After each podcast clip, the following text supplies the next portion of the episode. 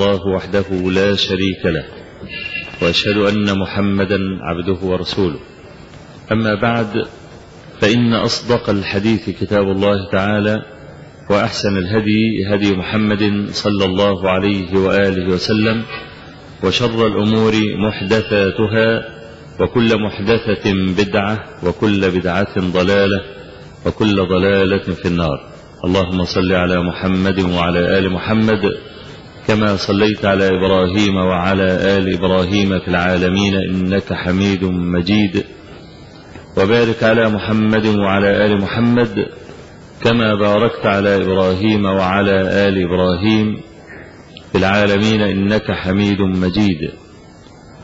روى الإمام البخاري في آخر كتاب التعبير من صحيحه من حديث سمرة بن جندب رضي الله عنه أن رسول الله صلى الله عليه وآله وسلم كان يكثر أن يقول لأصحابه هل رأى أحد منكم رؤيا؟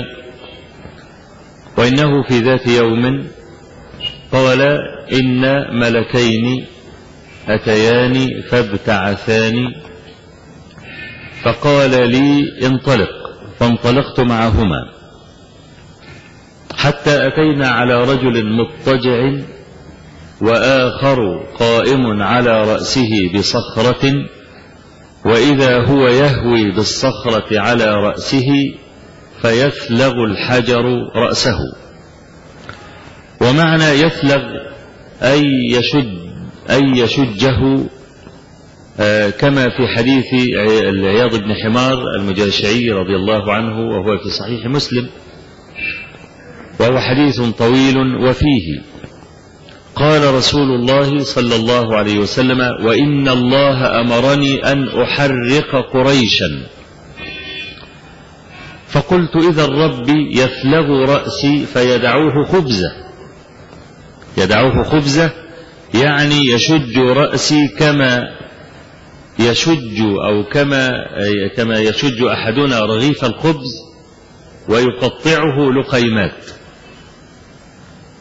قلت إذا يثلغ رأسي فيدعوه خبزة أي كما يشج ويقسم رغيف الخبز سيفعلون ذلك بي.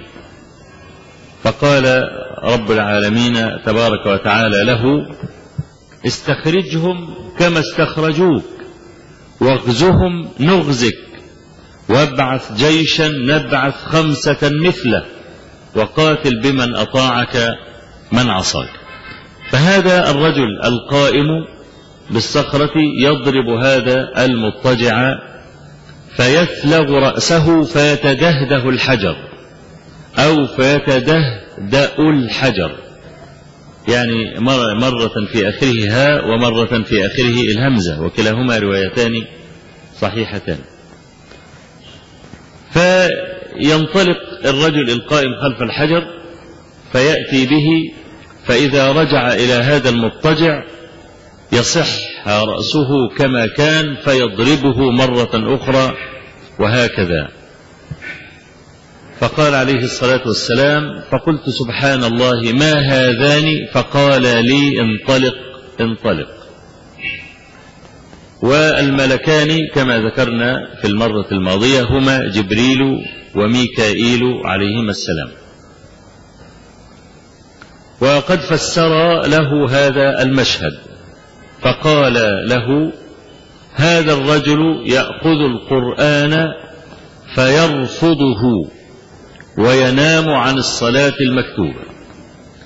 وذكرنا جزءا من هذا الرفض إما أن يكون رفضا كليا كما يفعل الكافرون مع القرآن وإما أن يكون رفضا بتحريفه أو بتنزيله على مستوى كلام البشر كما فعل بعض من يشار إليهم بالبنان في بلادنا. وطرد بسبب هذا من الأزهر حتى ذهب وأخذ رسالة الدكتوراه في اللغة العربية من باريس وذلك أنه قال ينبغي إذا نظرنا إلى القرآن أن ننظر إليه على أنه كتاب أدبي وأن نحاكمه مثلما نحاكم كتب الأدب. فكان من عاقبته أنه طرد من الأزهر آنذاك وكفره العلماء حتى أظهر التوبة. وكذلك الذين برضو صدر ضدهم أحكام قضائية وهربوا من البلاد. ليه؟ برضو لأنهم تكلموا في القرآن على أنه ككلام البشر. أو لا ينبغي أن نحاكم أن ننظر إليه على أنه كلام من عند الله تبارك وتعالى. فهذا نوع صريح من رفض القرآن. وكنا توقفنا في المرة الماضية عند حديث عبد الرحمن بن شبل رضي الله عنه وهو حديث صحيح رواه الإمام أحمد. قال رسول الله صلى الله عليه وسلم اقرأوا القرآن ولا تغلوا فيه ولا تجفوا عنه ولا تأكلوا به ولا تستكثروا به. قلنا هذه اللاءات الأربعة. لا لا لا لا. لا تغلوا فيه. والغلو هو الإفراط والجفاء هو التفريط. لا تغلو فيه ولا تجف عنه. يبقى المطلوب الإنسان إذا تعامل مع القرآن ألا يفرط وألا يفرط. طيب زي إيه كده؟ لا تجفو عنه. بعض الذين أولوا مثلا صفات الله تبارك وتعالى على غير الوجه الذي أثبته الله عز وجل في كتابه أو أثبته رسول الله صلى الله عليه وسلم في بيانه القرآن. فإذا مثلا مررت بقوله تبارك وتعالى الرحمن على العرش استوى. إيه يعني استوى؟ استوى يعني على وارتفع. وأحد معاني الاستواء الجلوس. الجلوس. حتى إذا استويتم على ظهوره يعني جلستم. لكننا لا نستطيع أن نفسر استواء الله عز وجل بالجلوس. لأن الجلوس فيه مماسة للكرسي أو للمكان الذي تجلس فيه. وهذا لا يجوز في حق الله تبارك وتعالى. عشان كده العلماء قالوا الاستواء معناه على وارتفع. الرحمن على العرش استوى. يأتي واحد فيقول استوى بمعنى استولى.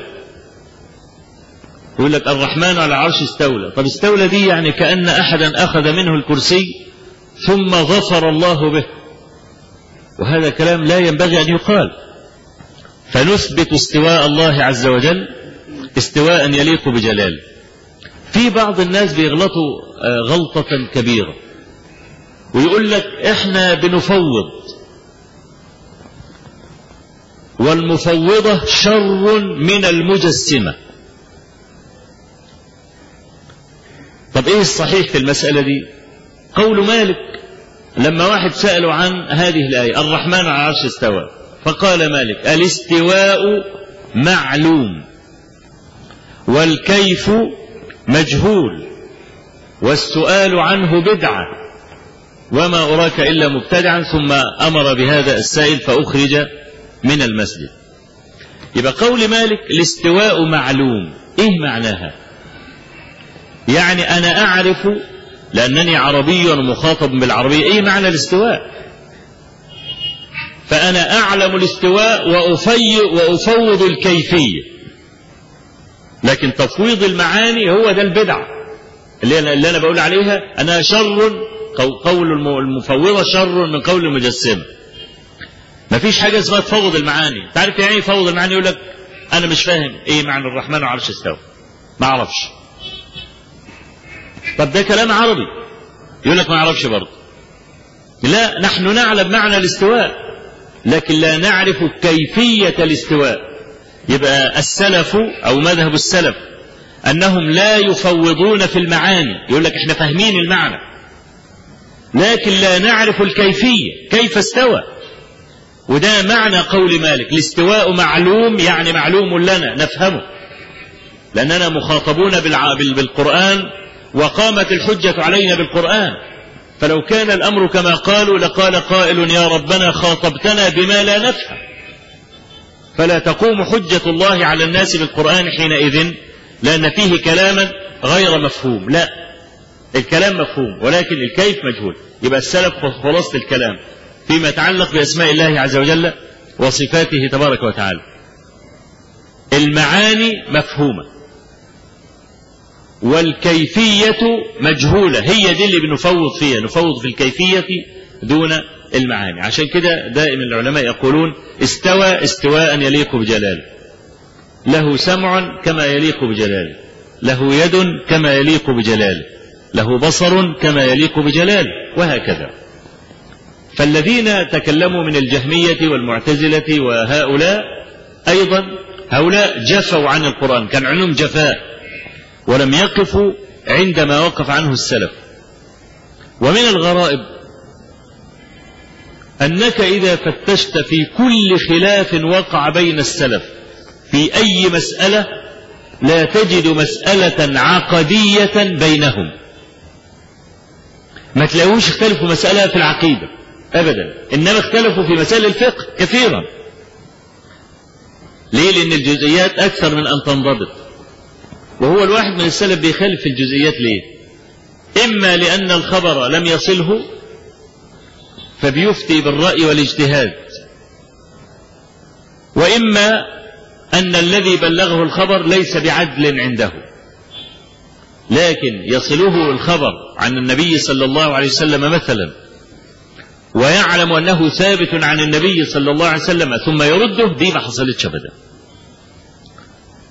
وعدم اختلافهم في العقيدة من أدل الدلائل على أن كلامهم فيها كان كلاما واحدا طب ال 73 فرقة اللي اختلفوا في العقيدة دول اختلفوا ليه؟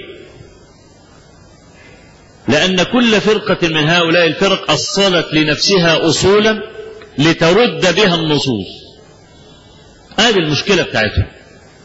يعني من مشاكلهم مثلا أو من ال ال الأصنام التي بنوها وجعلوا يحاكمون كلام كلام الله عز وجل إليها وكلام النبي صلى الله عليه وسلم إليها أن خبر الواحد لا يحتج به في العقائد.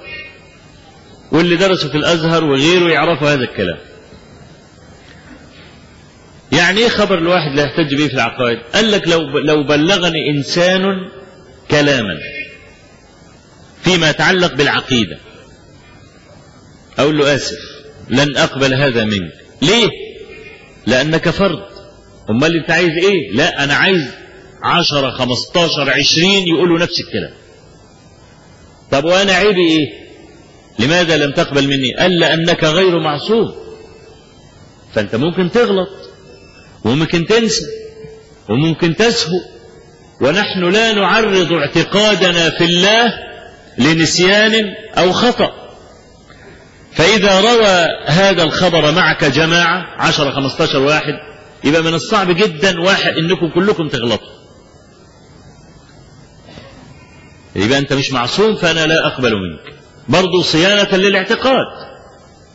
طيب نرد على الكلام ده بدون ما نغرق في البحث عن أدلة بدليل واحد فقط. ألم يرسل النبي صلى الله عليه وآله وسلم معاذ بن جبل إلى اليمن ليبلغهم دين الله عز وجل؟ وقال له الكلام المشهور الذي تعرفونه قال إنك تأتي قوما أهل كتاب. فليكن أول ما تدعوهم إليه شهادة أن لا إله إلا الله وأن محمد رسول الله. فإن هم أجابوك لذلك فأعلمهم أن الله افترض عليهم خمس صلوات في اليوم والليل. فإن هم أطاعوك أو أجابوك إلى ذلك فأعلمهم أن الله افترض عليهم صدقة تؤخذ من أغنيائهم فترد على فقرائهم وإياك وكرائم أموالهم واتق دعوة المظلوم فإنه ليس بينها وبين الله حجاب. معاذ بن جبل ده مش فرد؟ طب لو أن أهل اليمن قالوا لمعاذ لن نؤمن بما جئت به يبقوا كفر ولا لا؟ نعم يبقوا كفر. طب كيف يكفروا إذا لم تقم عليهم الحجة؟ يبقى إذا كفرناهم يبقى قامت عليهم الحجة. يبقى قامت عليهم الحجة بقول واحد بنقل واحد أهو. ولا نعلم أن النبي صلى الله عليه وسلم إذا أرسل رجلا إلى أقوام ليبلغهم دين الإسلام كان بيبعت عشرين واحد.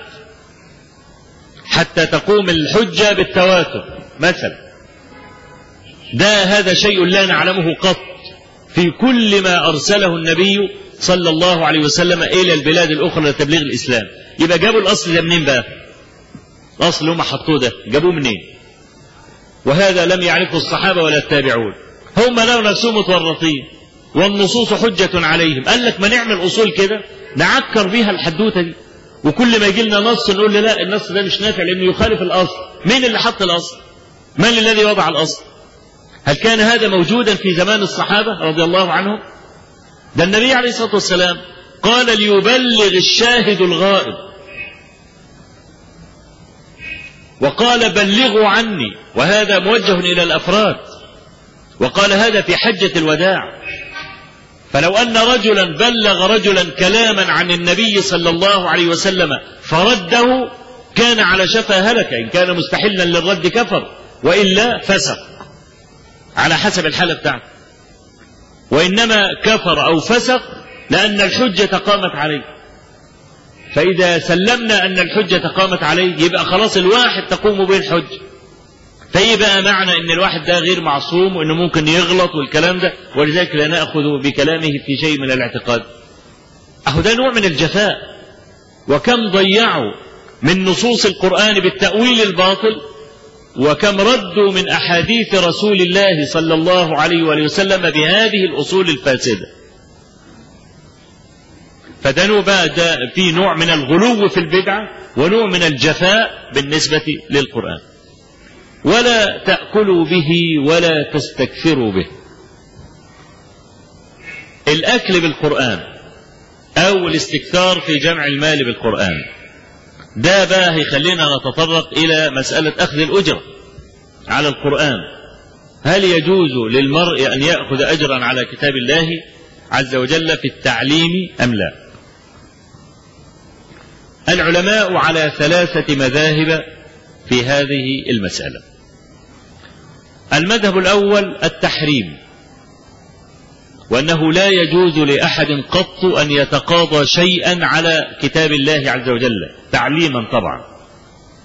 وبهذا قال متقدم أصحاب أبي حنيفة وهو رواية عن الإمام أحمد رحمه الله. واحتجوا في هذا بآيات وأحاديث. منها قوله تعالى ويا قوم لا أسألكم عليه مالا إن أجري إلا على الله. ويا قوم لا أسألكم عليه أجرا إن أجري إلا على الذي فطرني. ده وما جرى مجرها من الآيات التي تبين أن الأنبياء لم يتقاضوا أجرا على بذل الهدى. و ولذلك صارت هذه علامة على الإخلاص. أنه لا يتقاضى أجرا. لدرجة أن الناس يعتقدون في العراف الذي لا يأخذ مالا أنه مخلص. يقول لك فلان ده الفلان العراف يقول لك ده راجل ما بياخدش فلوس. يعني كلامه صح.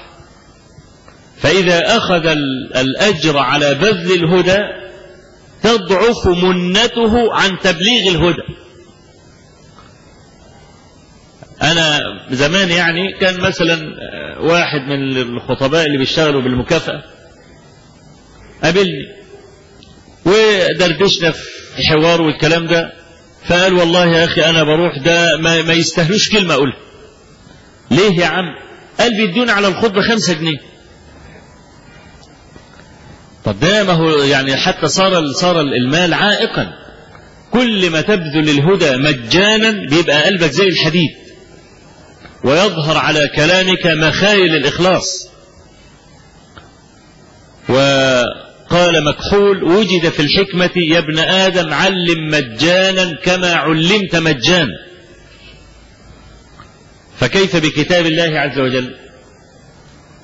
واحتجوا في السنة بحديث عبادة بن الصامت الذي رواه أبو داود وأحمد بإسنادين أحدهما حسن. عن عبادة بن الصامت رضي الله عنه قال علمت ناسا من أهل الصفة القرآن فأعطاني أحدهم قوسا أضرب بها في سبيل الله. فقلت في نفسي ليست بمال وهي قوس أرمي بها في سبيل الله. يعني أنا مش مال أنا هنتفع به انتفاعا خاصا ده أنا سأقاتل بها. ثم قلت لا حتى أستأذن رسول الله صلى الله عليه وسلم. فلما ذهب إليه فقال يا رسول الله علمت رجالا القرآن فأعطاني أحدهم قوسا فقلت ليست بمال وأرمي بها في سبيل الله. فقال عليه الصلاة والسلام إن أحببت أن تطوق بها طوقا من نار فاقبلها. فهذا واضح الدلالة على أنه لا يجوز له أن يتقاضى شيئا عن كتاب الله عز وجل. المذهب الثاني وهو مذهب جمهور الشافعية والمالكية وقول متأخر الحنفية وهو رواية عن الإمام أحمد أنه يجوز أخذ الأجرة على تعليم القرآن. وأنا عايز نفرق بين التعليم والقراءة. التعليم والقراءة. ليه؟ لأن الجماعة اللي بيقرأوا في المياتم والكلام ده لا يحل لهم أن يأخذوا على القرآن أجرا.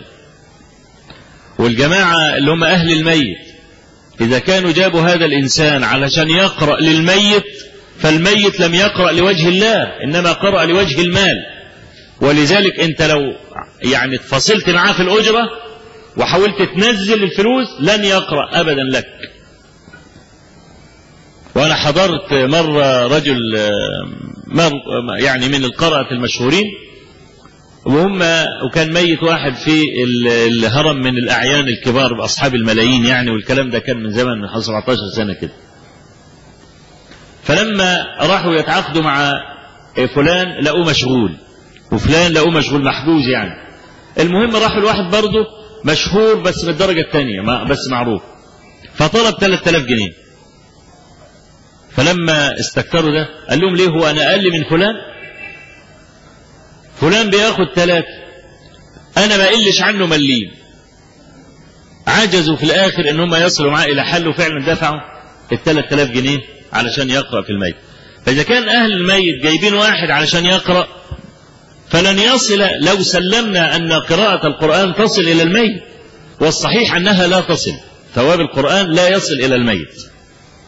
إنما يمكن أن يست يعني يستفيد المرء بالقرآن زي قصة أصحاب الغار. تعرفين قصة أصحاب الغار لما انطبقت عليهم الصخرة؟ كل واحد كان يقول إيه؟ اللهم إن كنت تعلم أنني فعلت هذا ابتغاء مرضاتك ففرج عنا ما نحن فيه. فأنت ممكن تتخذ القرآن شفيعا. وتقول اللهم إن كنت تعلم بعد ما تقرأ أنت, أنت القرآن يعني. اللهم إن كنت تعلم أنني قرأت هذا القرآن ابتغاء مرضاتك فاغفر لفلان ابن فلان ووسع مدخله وأكرم نزله. ابدله دارا خيرا من داري أهلا خيرا من أهلي نقيه من ذنوبي كما ينقى الثوب الأبيض من الدنس إلى آخر الدعوات المأثورة عن رسول الله صلى الله عليه وسلم. لكن مجرد الإنسان يقرأ بس قرآن كده نحن لا نعلم أبدا في أي خبر من الأخبار. أن النبي صلى الله عليه وسلم فعل ذلك. أو أذن لأحد أن يفعل ذلك. أو فعله أحد بحضرته فأقر ذلك.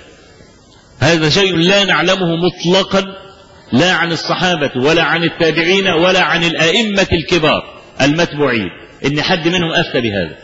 إنما هذا فشى في المتأخرين لما قاسوا قراءة القرآن على الصدقة وهذا قياس مع الفارق كما يقول أهل العلم. يبقى القراءة بقى دي مجرد أن يقرأ لا يجوز له أن يأخذ على كسب الحنجرة أجرا. فكلامنا كله منصب مش على قراءة القرآن على تعليم القرآن.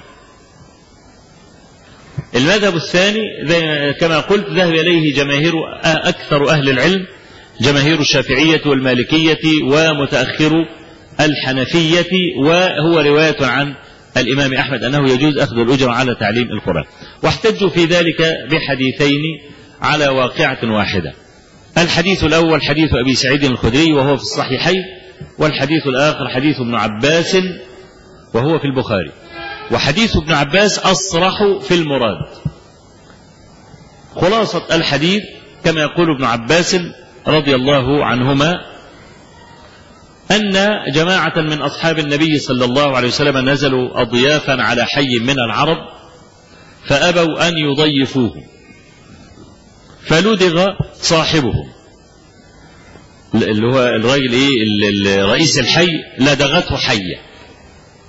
فالتمسوا له كل طب فعجزوا أن يفعلوا شيئا. فقال بعضهم لبعض ألا تذهبوا إلى هؤلاء العرب؟ لعل فيهم راق. قال فأتوا. فقالوا إن سيدنا لديغ فهل فيكم راق. فقالوا أبوا أبيتم أن تضيفونا والله لا نقوم معكم حتى تجعلوا لنا جعلا. تعملون أجرة؟ طالما أنكم أبيتم أن تضيفونا تعملون أجرة. فقام معهم رجل لا نأبنه برقية. اللي بيقول الكلام ده أبو سعيد الخدري. والذي قام معه أبو سعيد نفسه كما في رواية النسائي قال فقمت معهم. لا نأبنه برقية يعني ما رقى قبل ذلك ولا هو مشهور بيننا بالرقية. ودي فعلا كانت أول مرة يرقي أبو سعيد الخدري في حياته.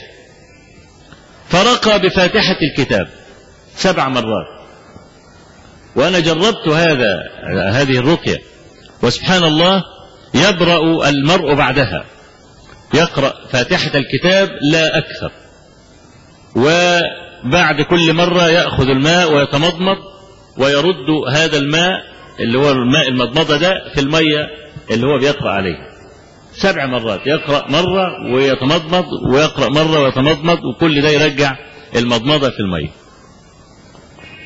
فأبو سعيد الخدري كما في بعض طرق الحديث ليس في الصحيح ليس في البخاري عمل كده. قال فكأنما انشط من عقال كان متكتف واتفك فأعطوهم ثلاثين شاة أجر فقبل ما يقسموهم قالوا لا والله حتى نستأذن رسول الله صلى الله عليه وسلم يمكن حرام إنك أنت تجعل جعلا ولا حاجة فإحنا إيه لا نأخذ شيئا ولا نحرك ساكنا حتى نرجع إلى رسول الله صلى الله عليه وسلم. فلما رجعوا إلى النبي صلى الله عليه وسلم قال لأبي سعيد وما يدريك أنها رقية؟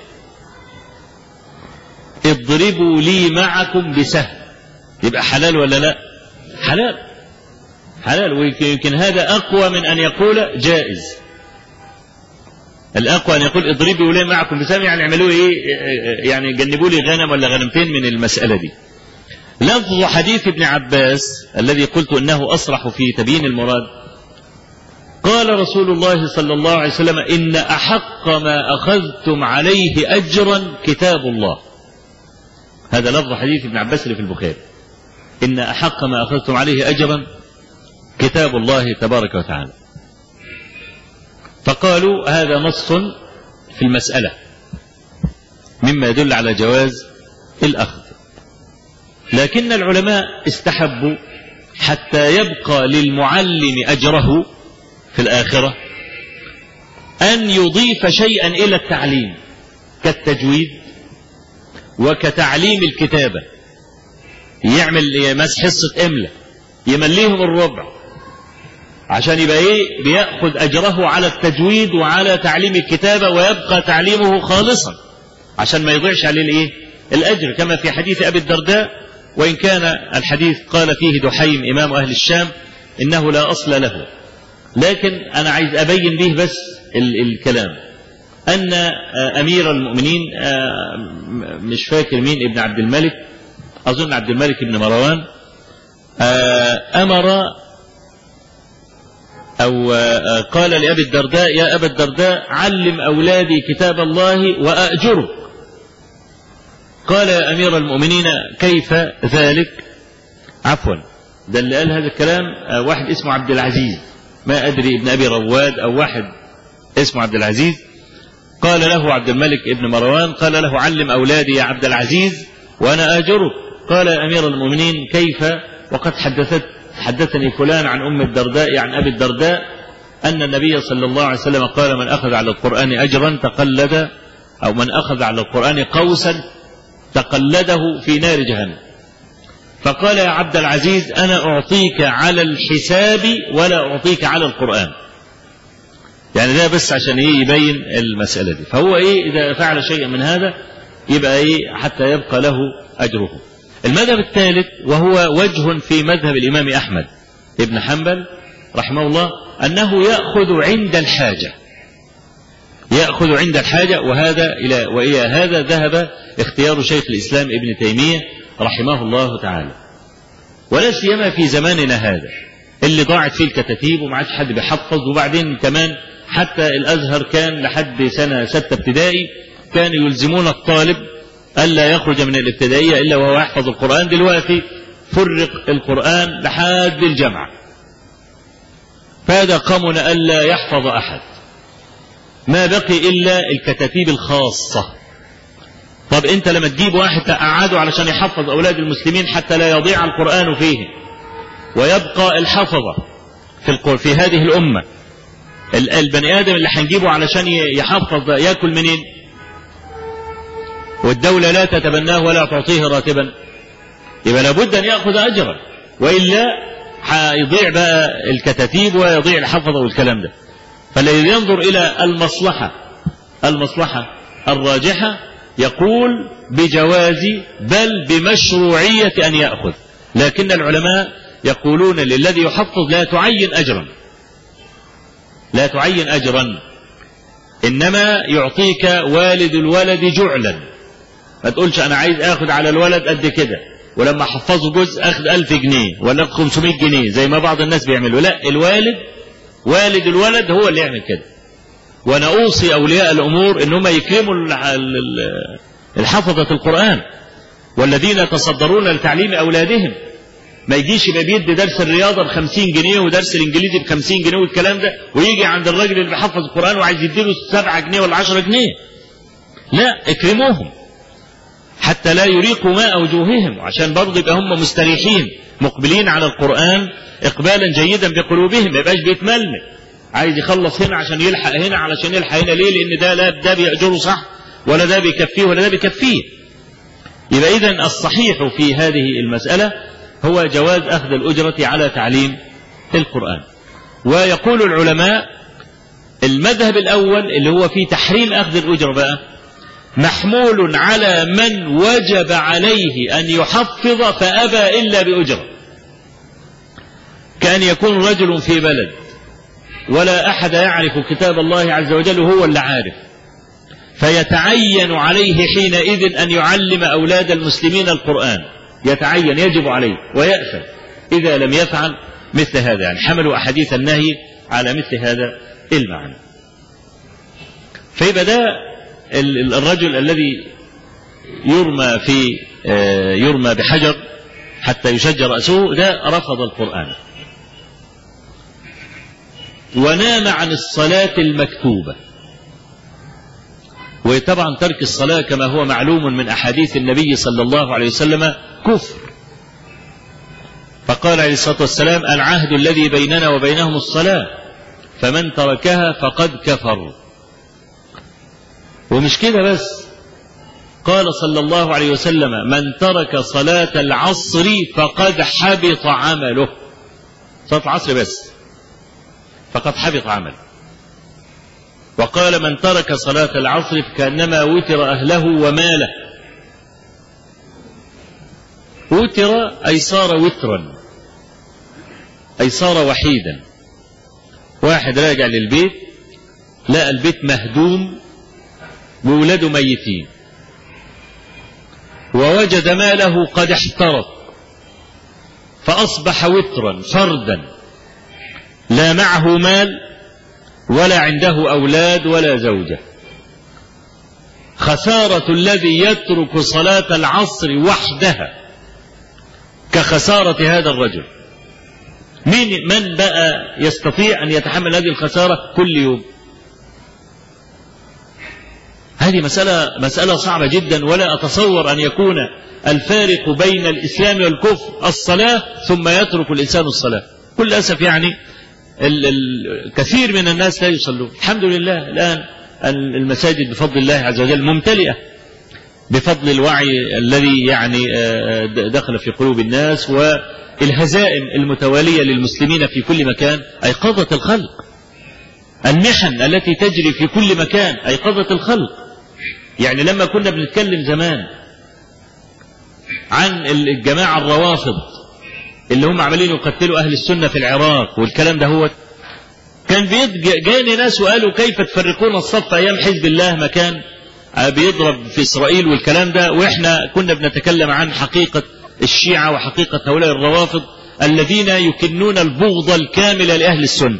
وده مش تجني ولا حاجة ولا إحنا عايزين نفرق الصف بس لا يجوز للرائد أن يكذب أهله. طلعوا وقالوا إزاي تتكلم في المشعل كثير من هؤلاء الذين كانوا ينكرون علينا بعد إعدام صدام حسين جاءوا وقالوا عندك حق. إحنا ما كناش عارفين إن الحقيقة كده. ولا أن الذي يجري في العراق من ذبح أهل السنة. و و وإلقاء ميت النار عليهم. أنا عندي عندي عندي اسطوانات والله العظيم لو رأيتم هذه الاسطوانات ما تعرف تنام بالليل. لازم يجي لك كوابيس. حرق يعني اليهود أرحم. لا يفعلون هذا الفعل. اليهود لا يفعلون هذا ابدا. وده هذا الكلام إحنا ما أتينا به من كتبنا. كان به من كتبهم هم. هم أنفسهم.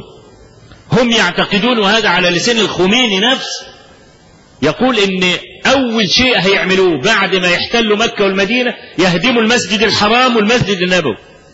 ليه؟ قال لأنها مساجد ضرار. مسجد الحرام مسجد ضرار أنا أنا عندي بصوت أحد مرجعياتهم. يقول هذه مساجد ضرار لأن النواصب هم الذين بنوها لتفريق المسلمين. فعايزين يهدوا المسجد الحرام ويجعلوا القبلة في العراق قبلة المسلمين في العراق. كما أقول الروافض دين آخر غير دين الإسلام. وأنا لست متجنيا. الكلام ده من كتب أئمتهم من المراجع الأصلية. لكن دعك من شغل السياسة إن يقول لك إحنا أخوات وأحباب لا هم بيستخدموا نظام التقية. لا يمكن يصرح لك بنا في قلب. والكلام ده ممكن يزعل ناس بس هنعمل إيه؟ لم يقرأوا حرفا في كتب الشيعة. إحنا قرأنا. ومش قرأنا لسه الآن قرأنا من قديم. زي ما بنقرأ في كتب الفرق كلها قرأنا في كتب الروافض أيضا. ونعلم هذا من قديم. الكلام ده مش حديث ولا إن هم لما قاموا بالقصة دي قرأنا في كتبهم لا. ونحذر هذا من قديم لكن بكل أسف أهل السنة مغفلون. وأكثرهم لا يعلمون شيئا. أنا شفت مناظرة أو شفت مجلس في التلفزيون. لم واحد التقط لي البرنامج وبعته لي في اسطوان واحد من أهل السنة. وواحد من أهل الرفض وواحد من أهل الخوارج من الإباضيين. قاعدين علشان يعملوا مسألة التقريب بين المذاهب الإسلامية. الرافضي قال وكان علي صلى الله عليه وسلم ولم يتحرك صاحب إلا الذي يمثل يمثل أهل السنة. الرجل الإباضي قال يا جماعة إحنا عايزين نفرق بين التمسك والتعصب. طب فرق لنا.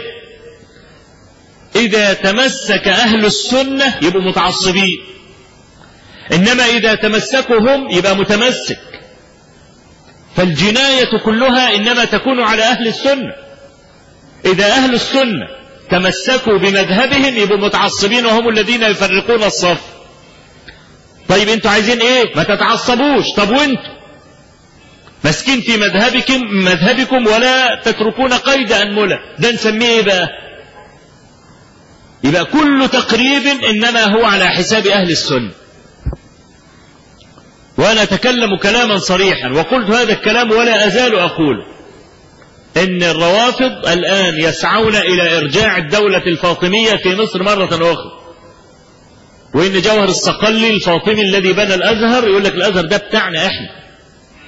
نسبة إلى فاطمة الزهراء الأزهر ده بتاعنا إحنا. وينبغي أن ترجع مصر كما كان. وبدأ المد الرافضي في مصر وبدأت بذور المد الرافضي موجودة في مصر الآن. كيف وإن يظهروا عليكم لا يرقبوا فيكم إلا ولا ذمة. رئيس الوقف السني لقيته في بعض بلاد الخليج وأنا في بعض الدورات العلمية. في شهر ستة قبل الماضي. قال إننا لا نستطيع أن نصلي الجمعة في البصرة في 170 مسجد. مش عارفين نصلي الجمعة ولا صلاة الجماعة. ليه؟ العربيات المفخخة قدام المساجد. يحصد المسلمون وهم يسجدون. يحصدون بالرصاص. وأجبر مئة ألف من سكان البصرة السنيين على مغادرة البصرة وبيع بيوتهم بالفتات.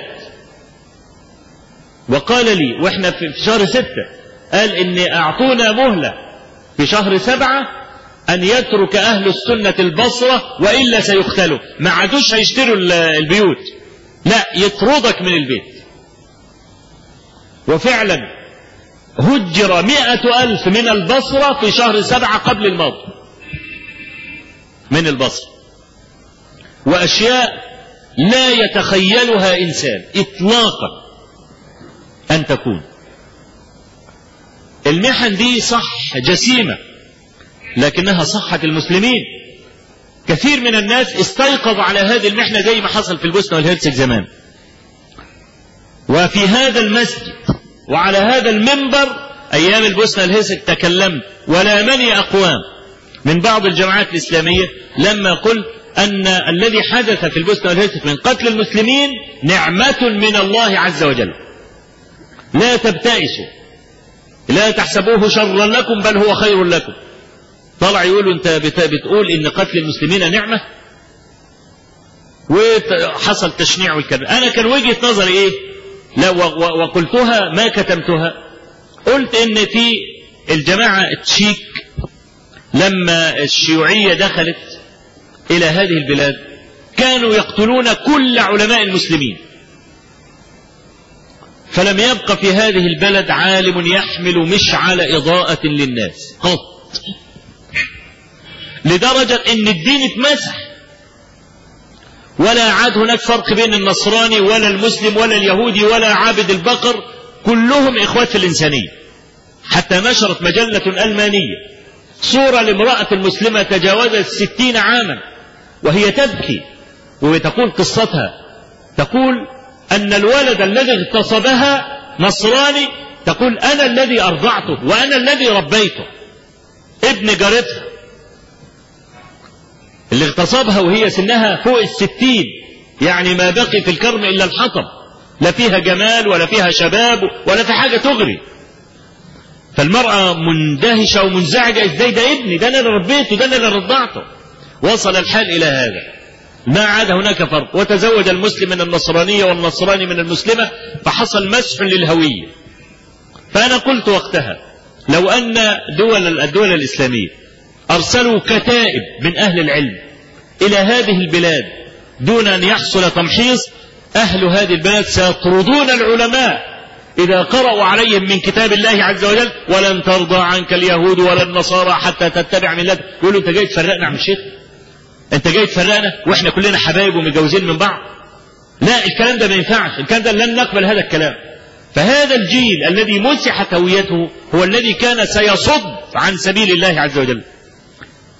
فحتى يأذن الله عز وجل لهذا الدين أن يمضي في هذه البلاد قتل هؤلاء جميعا بنيران المحنة. واستيقظ الأبناء على هذه الفجيعة التي ما تصوروها من قريب ولا من بعيد فعادوا إلى كتاب ربهم مرة أخرى يقرؤونه لأول مرة. وأنا كنت قرأت كلمات لبعض هؤلاء. كانوا إذا رأوا رجلا عربيا أيام ما كان العرب يروح عشان يقاتلوا الكلام ده؟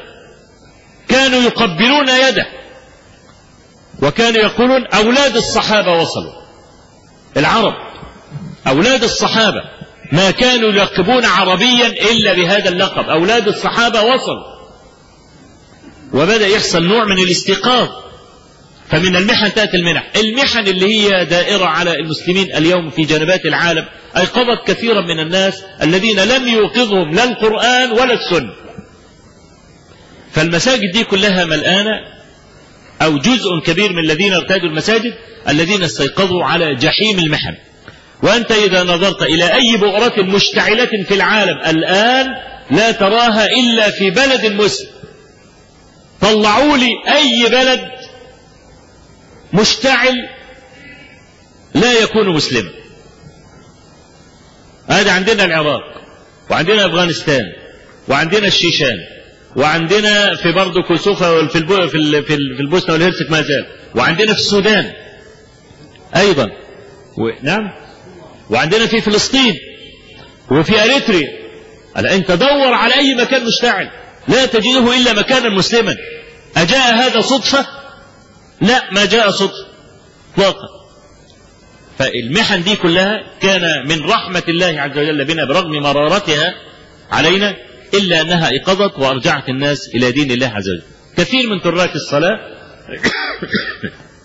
الذين تركوا الصلاة رجعوا. أيضا بسبب هذه المحن. لكن بقي كثيرون لا يصلون. ما علامة إسلامه؟ لو قال أنا مسلم ما علامة إسلامه؟ ما فيش علامة إسلام. حتى الأزياء اختلطت. لا تستطيع أن تفرق بين المسلم وبين غير المسلم في الأزياء. لو ماشيين في الشوارع كلهم وعبيت إنك تلقي السلام ولا تفشي السلام تبقى واقف حط إيدك على بالك يا ترى ده مسلم ولا غير مسلم؟ ذوبان الهوية هذه مشكلة كبيرة. عشان كده هذا الرجل عوقب هذه العقوبة.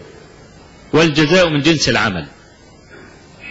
نام عن الصلاة المكتوبة فشدخ رأسه. هذا الرأس الذي نام. شدخ رأسه والجزاء من جنس العمل كما سنبين إن شاء الله عز وجل غدا بإذن الله تعالى. أقول قولي هذا وأستغفر الله العظيم لي ولكم.